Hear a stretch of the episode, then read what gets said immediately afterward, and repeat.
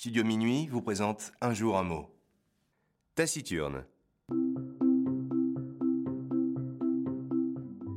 Aujourd'hui, notre mot du jour est taciturne. Il faut savoir que le son si s'écrit avec les lettres C, I.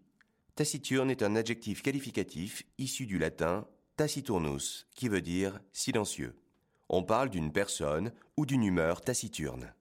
On peut le définir ainsi qui est d'humeur ou de nature à parler peu ou pas du tout. Par exemple, je ne sais pas ce que pense mon chef de mon travail. Il est assez taciturne. Autre exemple. Les lendemains de fête, je suis plutôt d'humeur taciturne.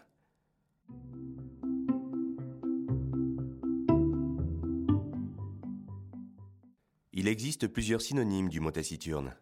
En voici quelques-uns. Introverti, muet, renfermé, secret, silencieux. Ou encore taiseux. Pour dire le contraire de taciturne, on peut utiliser les mots bavard, extraverti, volubile, expansif, loquace et enfin démonstratif.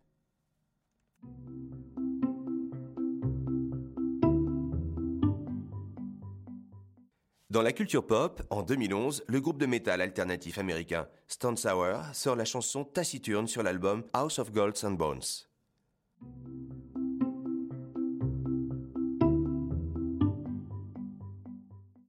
Comment dire le mot taciturne à l'étranger? Voici la traduction du mot en quatre langues. En anglais, taciturne. En allemand, einsilbig. En espagnol, taciturno. En italien, taciturno. Et enfin, chez nos ados, pour dire taciturne, on peut utiliser le mot scredi, qui vient du verlan discret. Par exemple, eh, le mec, il est trop scredi, je connais même pas le son de sa voix. Et voilà, c'est la fin de Un mot un jour. Et comme je suis très loin d'être taciturne, on se retrouve demain pour un nouvel épisode. À demain pour un nouveau mot.